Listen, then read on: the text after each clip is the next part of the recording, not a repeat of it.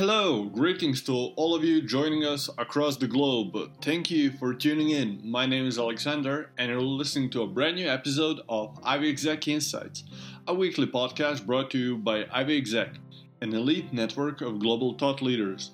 As you may know, you can visit us and join us at ivyexec.com and also follow us on your favorite podcast platform. In today's episode, you will have a chance to hear how to make a killer first impression on your future boss with our guest, Vicky Oliver, career development expert and author. Vicky Oliver is a leading career development expert and multi best selling author of five books, including 301 Smart Answers to Tough Interview Questions, which was named in the top 10 lists of best books for HR interview prep, 301 Smart Answers to Tough Business Etiquette Questions, and as well Bad Bosses, Crazy Co-workers, and Other Office Idiots. In this session, you'll learn how to align your online presence to reflect your goals, how to answer any questions with poise, passion, and purpose, how to research uh, insider information on your target industry, as well as how to present the right image. Enjoy the show!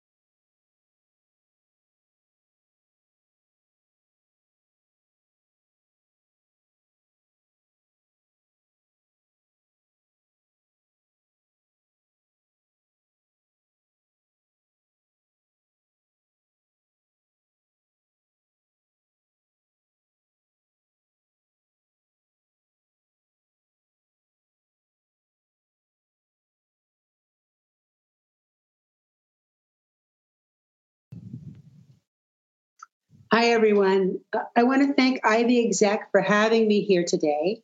My name is Vicky Oliver, and today's topic is how to make a killer first impression on your future boss.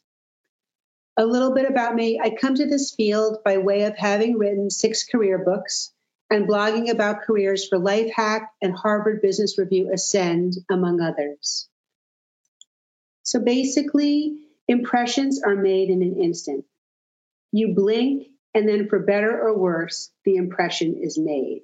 You have about seven seconds and the impression is made. We're going to go through some facts about first impressions. Then we're going to talk about how first impressions differ when you're in Zoom or on Microsoft Teams, any software where you are on a computer screen, how you stage your background for those first impressions, the lighting that you might need to use, the grooming, some grooming tips. Um, then we're going to compare that to first impressions in person. You want, always want to be you on your best day through your clothing, wearing your power colors. And if you don't know what power colors are, we'll talk about that. Then we're going to talk about why you want to demonstrate your knowledge, like through industry trends, uh, how to impress an interviewer, how to create a master list of questions, and of course, going for a dress rehearsal before any important interview. We're going to go with, uh, I've written a book called 301 Smart Answers to Tough Interview Questions. We're going to cover seven of them today and what the interviewer is really asking you and how to answer those questions. And then we'll talk about some items to bring to all of your meetings. Um, also, we will talk about what bosses really want, um, the importance of follow up, and how to do it. In person, by the time you get off the elevator or say hello, introduce yourself, and shake the person's hand, either on Zoom or in real life, you have already made an impression. You have one chance to make that impression fantastic. People make up their minds about you within seven seconds. And if the impression is positive, that impression will hold even during an interview. Even if you flub it a little bit, the good first impression will hold. But if you make a poor first impression during the first seven seconds, almost anything you say cannot unravel that impression. So that's why it's so important to pay attention to things like dress and grooming. It's not superficial to do that. It's very, very, very important because somebody is quickly taking a snapshot of you. And then on based on that snapshot, they're going to decide whether or not you fit into their company. In the blink of an eye, you want to make a great impression. So let's talk about first impressions in the Zoom room. And by that, I also mean Zoom, Microsoft Teams, Facebook Live, any software that allows you to communicate in real time where the other person can see your face. Um, seeing like the way you see me right now. Before the pandemic, remote interviews were pretty rare. But a recent poll by Indeed found that 93% of employers expect remote interviews to continue even after the pandemic. What that means is that your background in your apartment or your home, right? Your background, the plants on your wall, the books, how clean the room looks and uncluttered it looks, the lighting, all of that stuff is now contributing to your first impression. It used to be just the way you looked, you know, shaking their hand, the way you were dressed. Now it's all those other things are contributing to that first impression. I spent over two years getting the light in this area, which is my home office and my apartment in New York City, to look halfway decent. We all have to become lighting technicians and directors of the way that we look on Zoom. We are all Steven Spielberg. If you can't clean up your background to make it look uncluttered and clean, then I would consider using a background shot. But I don't recommend it because if you sometimes if you move against a background shot, it creates a little bit of um, static and you don't look that natural. And so sometimes using background shots makes the other person on the other side of the screen feel like you're not being your authentic self. So somewhere in between being authentic and having books all over the place, um, you need to try to clean it up a little bit. And I would suggest using your real background. We're going to talk a little bit more about that. So, all right. First of all, you are director of lighting for a biopic featuring yourself. And you want to fix any and all lighting issues. So the first thing to do is to put lights behind your computer's camera because you want your face to be lit up. You don't want to be shrouded in darkness. You want to make sure you're not backlit or in shadow. And you want to turn off any lights that are behind your head. Like the lamp behind me, I turned it off for this, right? Also, I would say try to experiment with natural light. Like if it's not raining and it's not snowing, I actually find natural light to be the very prettiest light of all. So you can see, like with my window, I think you can see it. The shades are open to let in the light. First impressions uh, continued in Zoom. Um, you want to fix the color filters on your computer to put you in the best possible light. So I look like a tomato anytime I get on screen. You know, it's a combination of having very, very red skin and also the lens in my computer is very, very red. So I have to do everything I can to counterbalance the redness so that I look normal when I'm on Zoom, right?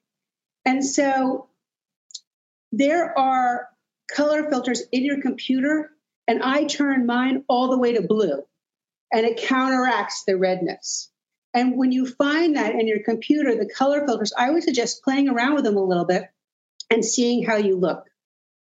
Another tip that I use when I go on interviews, I find the computer's photo booth and I take a snapshot of myself just before the interview and I adjust accordingly. Sometimes I catch stuff there. I also use, you know, my mobile device and take a picture. Um, and I just think, I don't think it's being narcissistic. You know, you have to be you on your best day for that interview. And you can see stuff in a photograph more easily than you could just see just looking at yourself online. So I suggest doing both. Also, you want to check the sound. And if there's any background noise, you know, headphones like this, you want to have them very handy, especially for an interview. Um, so, first impressions in the Zoom room, grooming matters. Hair, you know, for men and women needs to look tame. Nails need to look kempt. Um, women and men, the way you look in the mirror is not the same way that you look on Zoom. Okay. You have to adjust everything for the Zoom lens and look good for the Zoom lens. And of course, try to smile too. That helps.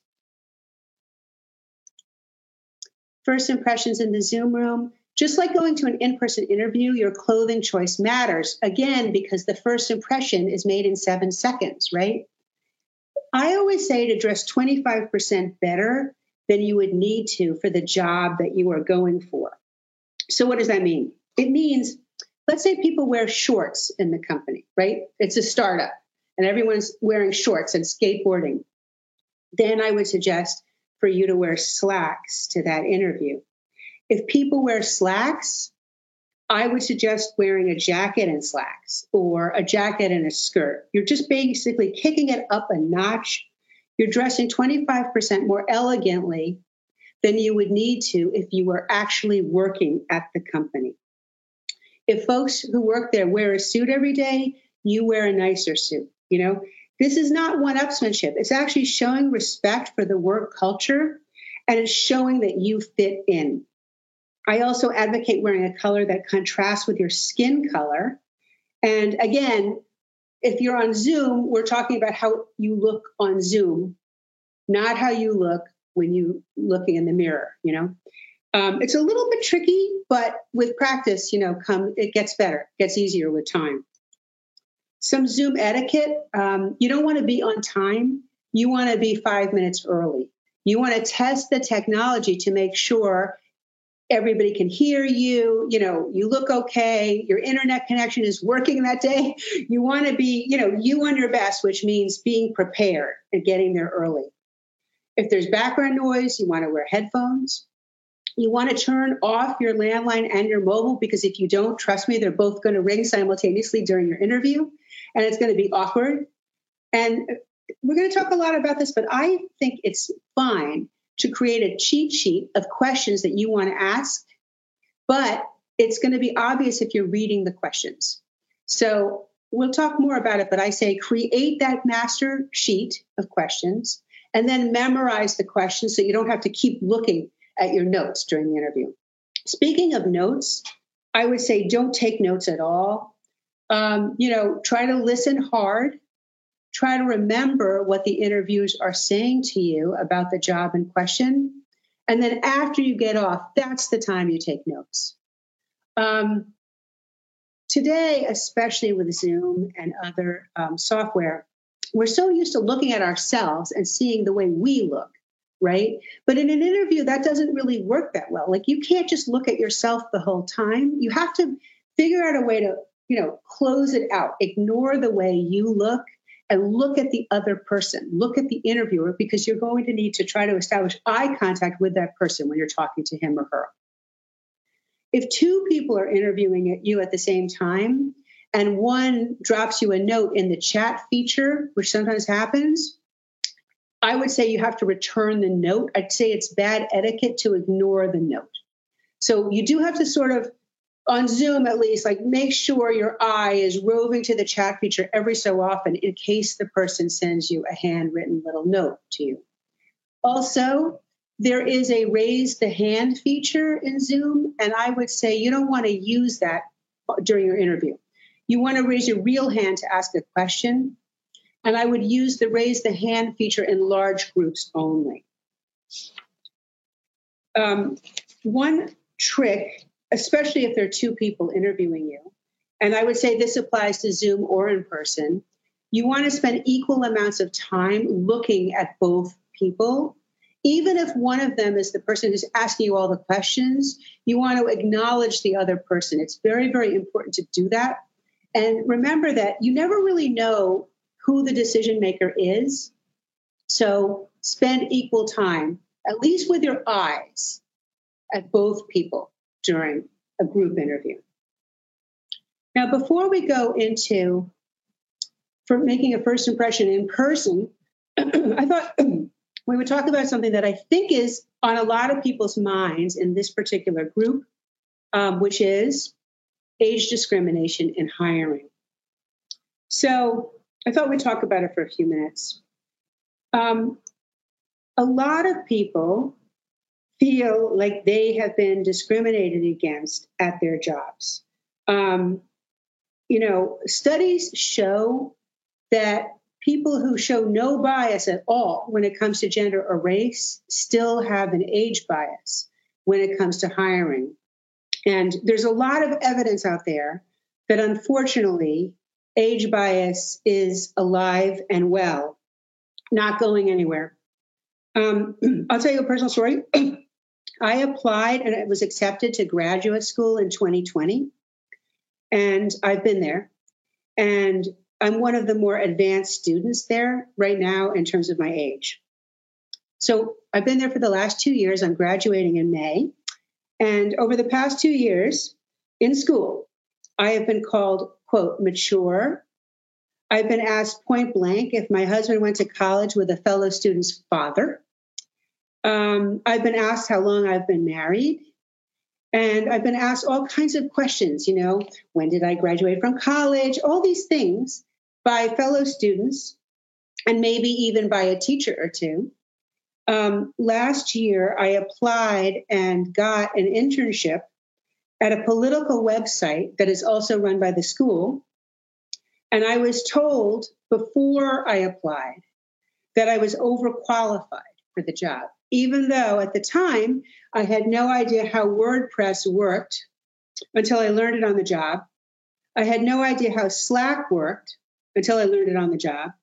I had no idea how audio editing worked until I learned it on the job and other software that I all learned on the job. But due to my age, the head person at the website automatically assumed that I was overqualified and continued to call me overqualified throughout the entire internship. So, by the way, I told them I'm not overqualified, I'm just qualified. And if you want to use that on your interviews, you are welcome to use it too. Today, there are four generations of workers in the workplace. And I've often read that there are five generations, but it's actually four, it's not five. They're the boomers who were born between 1946 and 1964. The oldest boomer is 76, the youngest is 58. Gen Xers born 1965 to 1980. The oldest Gen Xer is 57. The youngest is 42. Gen Y, which is often referred to as the millennials, the oldest Gen Yer is 41 and the youngest is 26. And the Gen, Gen Z generation, the oldest is 25 and the youngest is 10. So I say I say there are four because I don't think we have to worry about the 10 year olds yet, yet, yet. Um, the problem, if you are on the older end of this spectrum, is that the people who are interviewing you automatically assume that you have a problem with technology, pure and simple. If you did not grow up with the internet, you are not going to be as comfortable with technology as someone who did. That's a fact. But chances are you've also had to learn a few things along the way. And technology is something that you can master. Strategies for combating age discrimination. Number one, show that you have a command of technology. Learn WordPress, SEO, Google Docs, word tracking software, Microsoft Office, Adobe, photo retouching, Slack, WhatsApp, Excel, PowerPoint, Instagram, Facebook, LinkedIn, email, audio editing, plus any specific technical skills you need in your particular field. Also, realize that just because you learn something, let's take WordPress as an example, you learned it in one place of business, it doesn't mean that it's going to work the identical way at another company. They're going to have a different version of WordPress, and you're going to have to learn it all over again. And there's still going to be more to learn. And tomorrow, more to learn and more. So you have to have the mindset that you are a quick learner and you're going to pick it up. And if you don't know it, you're going to learn it fast, like you learned so many other skills fast at your various jobs. On the plus column, you have the experience, you have the quote unquote gray hair, you're knowledgeable about processes, your people skills are superb, your, your relationship skills are fabulous, you have problem solving abilities, you know how to close deals, and you have fantastic communication skills, your phone manners, etc. I really want to emphasize that you should you should emphasize your communication skills and particularly phone if you have any phone that is required on the job because this is something that you have that younger people don't have. You have communication skills. People who grew up with the internet do not have great communication skills the way you do. So those are some things that are in the plus column. It's not just all negative. You have pluses and there are minuses too. The other thing is, if you have worked for a boss, let's say you worked for a boss who's half your age, I would bring that up. Talk about it. You know, you don't have a problem learning from people who are younger than you. You strive to learn always, and you don't care how old they are or how young they are. So now let's talk about making a great first impression in person. As we mentioned, an impression is made in an instant. So by your clothing, your demeanor, you you go in and you look the part. How do you do that? Well, I would first go to the company's website. Often there are photographs of employees who work there. I would see how they are dressed and I would dress how they dress, but 25% better for your interview. I would kick it up a notch or two. You want to be you on your best day. So let's say, let's say you see this visual of this attractive gentleman on their website, and you can see that he's dressed in what I would consider a business casual way, right? I would say, now, if you were going to this company for a job interview, I would say maybe don't wear boots, maybe wear real shoes, I would wear a jacket instead of this top that he's wearing. Um, I would be careful, you know, to be sure that you're like, if you have facial hair, you have a beard, you have a mustache, that you're well groomed, that your hair is like well cut that day. It's like, you know, even for men, I'd say nails, you know, manicured or at the very least clean. You just want to be you at your best possible, the best you can be. you want to make your personality shine, not your wardrobe or your accessories. Maybe you don't want to wear a hunking, huge, like Rolex type of a watch showing you don't need the job. You want the job, right? So it's you letting you shine, and the accessories that you wear should be supporting you. Um, everyone, I would stay away from clothing worn to a dance club or for a workout or a date. Um, it's very important to, you know, be pr- mentally present and part of showing that you're mentally present is to dress for the actual interview that you're at, not for whatever you're doing before or after. So don't dress up for a date afterwards. Dress up for the interview, you know, and then change later for the date. You know, ladies, no spaghetti straps, no spike heels, no showing cleavage. These things, they're small, but remember the impression is made in seven seconds. So maybe they're not that small. Okay. So certain colors look better on everybody than other colors. And each person is a combination of their skin, their hair color, their eye color. Each person has a couple of shades that make them look spectacular. Now, in order to find out what your power color is, I would say you almost have to stumble on it You're probably not going to know like what color looks best on you, but your friends or your spouse, significant other, people around you, when they start complimenting something you're wearing, then you know that you've stumbled on a power color. And I would say when you know what that is, the shade, I would bring that in to a store and I would buy some additional clothing in the same shade so that you have a few outfits that you can wear that are you in your best day, your power color. You know, people talk about lucky clothing and everything.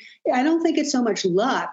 I think it's actually a skill. Like you're finding your best color and you're wearing it. And because you know you look great in it, it's giving you a measure of confidence. And the confidence is what you're trying to achieve in an interview, in person or on Zoom. Okay, so maybe this should be called, this slide should be called making a terrible first impression in person, but you want to beware of fashion clash.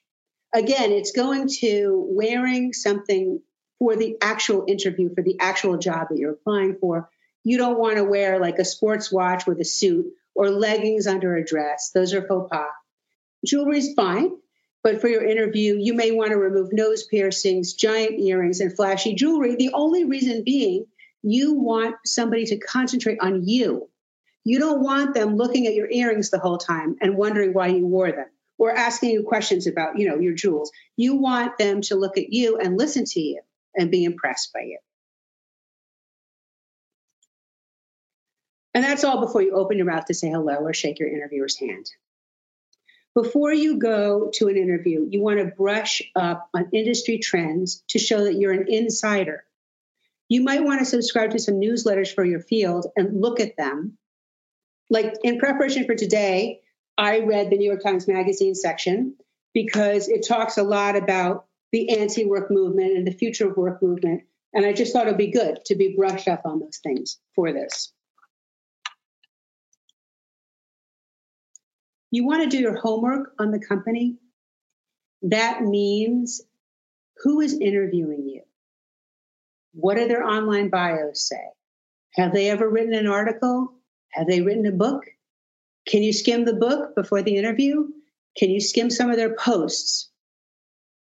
You know, when you're reading their bios and their posts and you're learning about the people who are interviewing you at the company where you want to work, I would say you want to be an active reader. You're not just reading it, you're taking notes on what you find that's interesting and you're thinking about kernels that you can extract to discuss with them during the interview. Because it's so impressive to say, you know, I read that article that you wrote about X, and how did you come up with that idea? Or how did you research that idea? Or how was that idea received? You know, I thought it was really interesting when you said why. Did you consider X?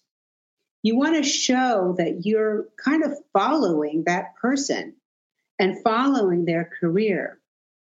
And, you know, if you have a choice, I always say when you get an interview, I mean, everybody wants an interview to be over with, right? Because they're scary, right? And, you know, you just want to get it over with and then go on the date, right? So I always say, you know, don't get it over with. Like, try if you get a, an interview and you have a choice of the date to see the person, I say, give yourself a week and study that person and study the company and write a master list of questions and prepare. Be prepared because if you don't prepare, somebody else will. You know, even today during the great resignation, there is competition for the better jobs. You, you know, anytime you go on an interview, you have to expect that there could be 10 other people going for the same job. And you want to be the person that trounces those people, and you want to be the person who gets offered the job.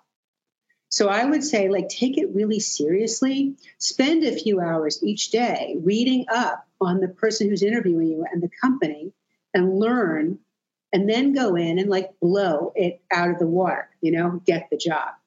Um, so I say, Start forming a master list of questions that you want to ask them. So, before I go on an interview, and I had several this year, all of which were on Zoom, I draft a master list of questions. I pretend that I am the one who is interviewing them, and I write down at least 20 questions. Now, most interviews last 40 minutes, and chances are I'm only going to get to ask three questions at the most during that time period, right? Because they're going to be asking me stuff, they're going to be telling me what the job is. But having the questions in my pocket to ask makes me feel more confident and more secure. It almost doesn't matter if you ever get to ask the questions. The fact is, you did your homework and it shows. Like when you know your stuff and you go in, you will impress people. So don't be superficial about it. In fact, if you can, I would go even deeper. I would try to find people that you know who work at the company or used to work there and try to ask them what their experience has been like.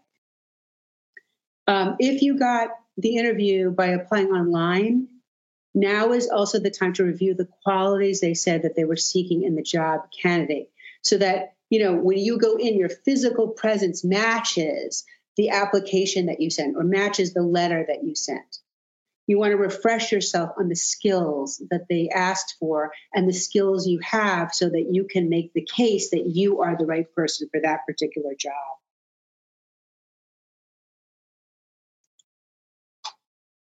I always say that going on a job interview is like going on a date. You have 40 minutes to make an impression. And during that time, you are figuring out how you feel about the company and how they feel about you. They're going to look at you, you're going to look at them, and together you're going to figure out whether you're a fit for that place. So, the more thoroughly you can research the company, the better you understand its status and its culture, the better you will show how you fit into the culture. Don't skip the dress rehearsal. I would say you you write some questions that you want to ask them. You also write questions that you know that you're going to be asked.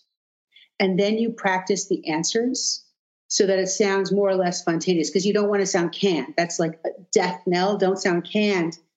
And, you know, if you can, I would say if you have a job hunting buddy, I think that's a good method. And you can you can you know, practice with each other, maybe over Zoom, and get better. Um, and so, what are some of the typical questions that you may be asked? Okay. So, by the way, if you have questions for me, put them in the chat box right now, um, and we will get to them in the Q and A portion. So, here are some tough interview questions. The first one says, Tell me about yourself. Okay. Now, the interviewer basically wants to know why you got into the field. They don't want to know extraneous information about you, they want to know why you picked this particular field. Interviewers love stories. Any story you can tell that draws a straight line from your childhood, maybe, or college, or business school, to why you're interviewing for this particular job works. A story is always more memorable than a laundry list of experience. So, for example, my first career, I was in advertising, right? And my parents were also in advertising. I have three parents, and all three of them were in advertising, right? So I grew up with first my mother and my father, and then my mother and my stepfather, right? But all three of them were talking about their different clients, right, all the time. And my parents, my mother, my stepfather, at one point they worked at the same advertising agency, right? But then when they started dating, my mother left and went to a different advertising agency. This is all in New York City. And, you know, at a certain point, my parents were competing for like part of the Coca Cola account. And they would just they'd always talk about their jobs at, at dinner and then when they were competing for the same accounts they would stop talking right and dinner was very silent suddenly So, you know, when I would go on interviews, I would talk about this. I would talk about my three parents being in advertising, you know, and that I felt that through both maybe nature and nurture, I had picked up kind of an advertising muscle and I would discuss it. I drew a line, you know. I didn't talk about all the other experiences that I had that had nothing to do with advertising, you know, or let's say college that had nothing to do with advertising. I just went into advertising and my parents, my three parents. And that's a, sort of a memorable story. So it's always trying to figure out like what you, why are you at sitting there going for that job? What got you into the field? What was the spark? You know, the epiphany moment, maybe, when you decide to go into that field. And that will make a memorable story and it will make you stand out.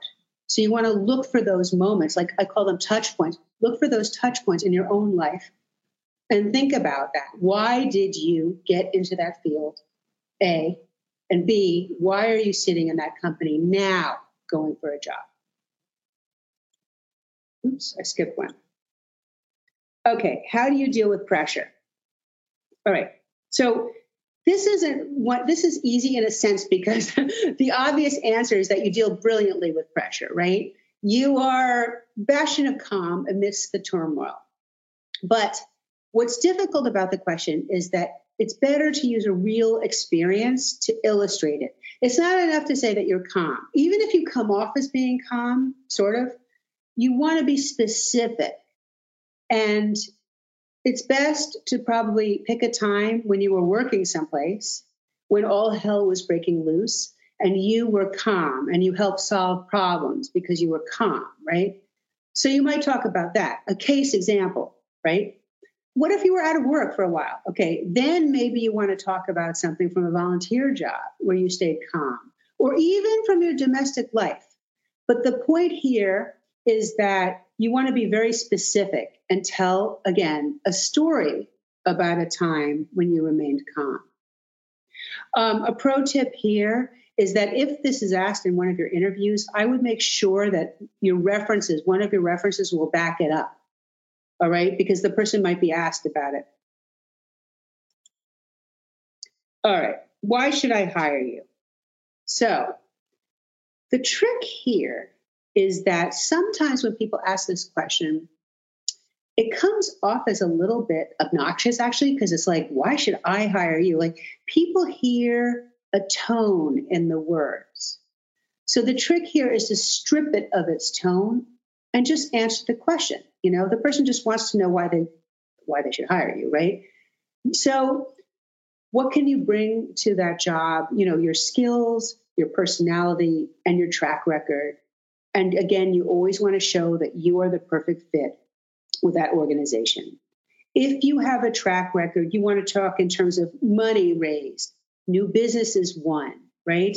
If you manage a successful team, this is the moment to brag about it. You don't want to be shy. This is your moment to shine, right? So just ignore any perceived tone and just answer the question pretty much directly. Okay, here's another one that's like a zinger what is this hole in your resume? Let's say you took five years off to raise your children, you know, or you decided you were going to retire and then after a few years you were tired of retirement and now you want to go in again. Like, what is this hole in your resume? Is kind of a dramatic question to be asked. Okay, so trick here is one, not to get flustered, right? Don't get flustered. Two, you want to show what you've been doing to enhance your skills during the time that you have been off from work. Volunteer work is fantastic. It's very helpful for showing, oh, you know, I'm organized, I did this research, we threw this event, and I'm up to speed on technology because through the volunteer work, I had to use this, this, this, and this. Volunteer work is just as valid as paid work in terms of getting a job. So put it on your resume, put it on your CV. Don't be embarrassed about it. Bring it up, talk about it. And it'll help you show that you are still in the game. Okay, This might be the hardest interview question of all. Why were you fired? All right. So here, actually, you want to pivot away from why you were fired and instead discuss what you learned on the job. Remember that your future boss is going to be paying very close attention to how you answer this question. The trick is to talk about what you learned from the experience, meaning what you learned from the job itself. What did you learn from your ex boss? What did you learn from your former colleagues? Maybe you learned how to stay calm under pressure, for example. Maybe you learned how to stay more organized. Maybe you learned how to manage a team of 20 people. All of these are fantastic things to say. Whatever you learned, however you feel, you want to be glowingly positive about the last place of employment and particularly about your ex boss. Um, word gets back, and also a future boss is, you know, next time she'll be saying this about me. That's what they're thinking. So you want to prove that you are the most gracious person about the experience. Also, there is a giant distinction between being fired, quote unquote, and being laid off. So you want to learn whether you were fired or laid off first, right? And if you can position it as a layoff, it will erase the stigma completely. Um, you also want to talk in terms of numbers, I think, and figure out this is one of those things that you want to ask yourself in advance of your job interview and figure out how you're going to talk about it, right? Like, let's say you worked in a giant company well, maybe you want to talk in terms of the number of people who were let go on the same day that you were let go, right? It was a massive cut. 20% of the people were let go. We all got pink slips on the same day. You know, the company had to cut back because X, X, Y, and Z, you know, that type of thing. Another way to talk about it is in terms of uh, the number of people. So uh, let's say you work in a small company, maybe 15 people were let go the same time you were. Or maybe it's better to talk about that in terms of percentage 30% of the people. You have to figure out are you going to talk about the number of people who lost their jobs the day you lost your job or the percentage of people? And I would say whichever number sounds higher, that would probably be the way to go. And then you want to talk about why, you know, why, what happened. Um, and then what you learned. So it's like you, you quickly say the number of people, what happened, what you learned, and what you're thankful for from that job, and what you're carrying forward with you from that job. You know, and it takes a bit of practice, I think, to get around this one. Um, and therefore, I would say, job hunting buddy, or just practice it. You know, if you need to, in front of your mirror, or but practice it so that it's not awkward, right? When somebody asks you, what, you want to be direct. You don't want to look down or look away or, you know, just answer the question, but be really gracious about it. What skills do you have? All right. So this is not a, that hard a question, but the trick here is to talk about both your hard skills and your soft skills. You don't want to favor one over the other. The hard skills are the technical skills, right? Do you know WordPress, PowerPoint, Excel, Google Suite, SEO, you know, all the hard skills that you have learned, right? The soft skills are talking about interpersonal skills, basically. Um, how how do you work with a team? You know, um, are you cooperative? Um, how is your how are your listening skills? Those those type of skills, those sort of touchy feely skills, those are soft skills. So I would say you want to figure out, like I would go back to the job posting again before you go on the interview. I would review the list of skills that they're looking for, right? And then I would have a list of the skills that I have, soft and hard, right? And then make the case, right? Depending on the job. I mean, some jobs, you know, they want technical skills more than the soft skills, but I would still mention both sets of skills that you have because it makes you more employable, you know. Um, always, where you, possible, you want to illustrate with anecdotes. Like one story is better than a list, like a hard and fast list. Like you could list them and then you could tell one story, you know, one story about a client you listened to that nobody else was listening to, something like that. Um, always try to illustrate with stories because stories are more memorable. Ah, um, you're too old to work here. Okay, so again, I just want to say this is completely illegal to say, all right? So nobody's going to say this. They're not going to say you're too old to work here. But there are other pernicious ways it's said. Like I talked about how I was called mature and overqualified. Those are two words that are sort of saying you're too old, right, to be an intern. Um, so I would say this is one of those things that's said without being said, right? Um, a recent AARP study found that 78% of older workers saw or experienced ageism in the workplace. This was up from 61% in 2018. Um, a lot of interviewers don't know when they're crossing a line, by the way, um, when they talk about your age or they subtly ask you about it. They don't realize that they're not allowed to do it. All right. Um, so a lot of interviewers, you know, they're not like trained in how to interview properly or whatever. Um, but I also don't think that it helps your case to say that, oh, you're gonna, you know, you can't say like, oh, don't ask me that. You're not allowed to ask me that. That's illegal because then they won't like you. So that's a problem. Um, you always want to show how you bring experience and depth and superior problem solving ability to the job and how you are a quick learner and you're open to learning, right? You're open. So, to bring to all your meetings, um, the first thing is to resolve to be completely present. And I think that that is very difficult these days to be 100% present because we're so used to answering Slack every second, you know, checking our email, checking our mobile device, like always being on.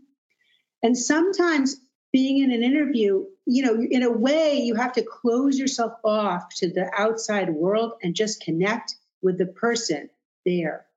And you just can't be checking and texting and everything. And, you know, sometimes if you're interviewing, they will be checking and texting, right? They will be making phone calls and texting. And it can be kind of distracting. But whatever they're doing, like let's say you're in a job interview and the guy is texting, okay? Don't pull out your mobile and start texting. Like, let them text, let them come back to you, and just resolve to be there with them, fully present, and not worried about whatever else is going on in your life. The truth is, and you know, there are studies on this too, people are not very good multitaskers. We really aren't. We're not really wired to multitask. So don't multitask. Just be there, you know, be there for a conversation and hope that the conversation is fruitful and ignore your mobile and your text and how much time is taking and all those things. You have to click it off. Also, I would say like to look for the subtext under what the interviewer is asking you. Like in the age example that we just went through, they're not going to say you're too old to work here. They're going to say something else. So you need to answer the subtext under what they're asking. And to be able to do that effectively, you know, it really helps to sleep well the night before but also just to be fully present in the moment, mentally present. Um, while you're in there, you want to make the case that all of the skills you've picked up from all of your jobs over your entire career are transferable. Also, I would say you want to bring high energy. You want to bring questions that you will not pull out, but you have, will have memorized them. Um, and you always want to show you're a problem solver, you are very quick study, you are up to speed with technology, and this technology you don't know, you will learn really fast. You love to learn. Um, I would quantify results from past employers that show how you add value. And I would be prepared also to bring positive feedback that you receive from former managers and to talk about it.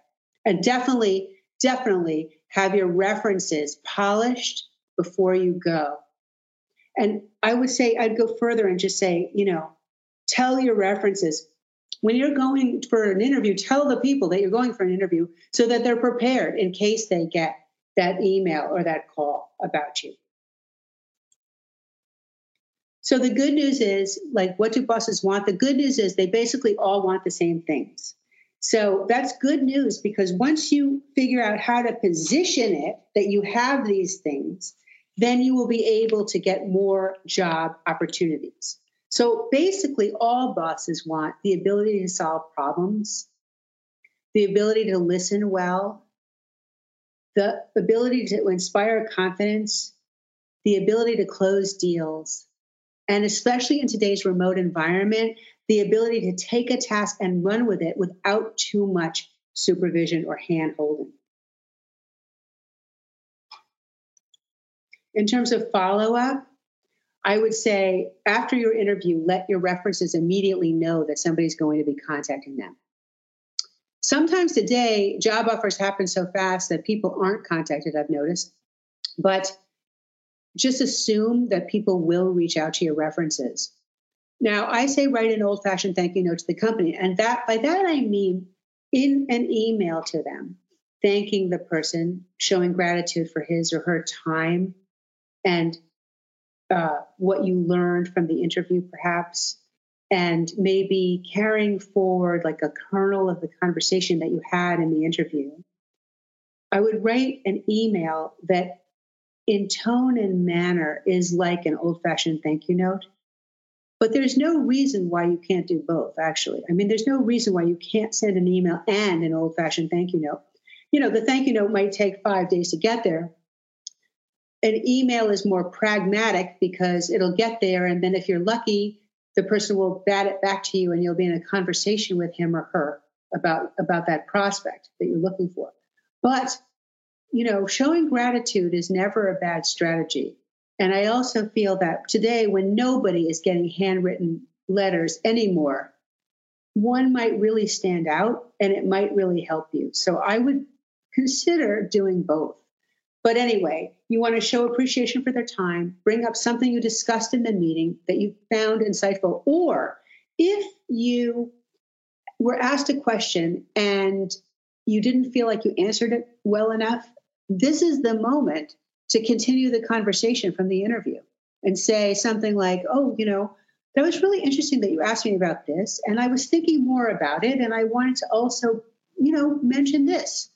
I think you can help yourself a lot and it will also make your thank you note stand out from other people's when you do that.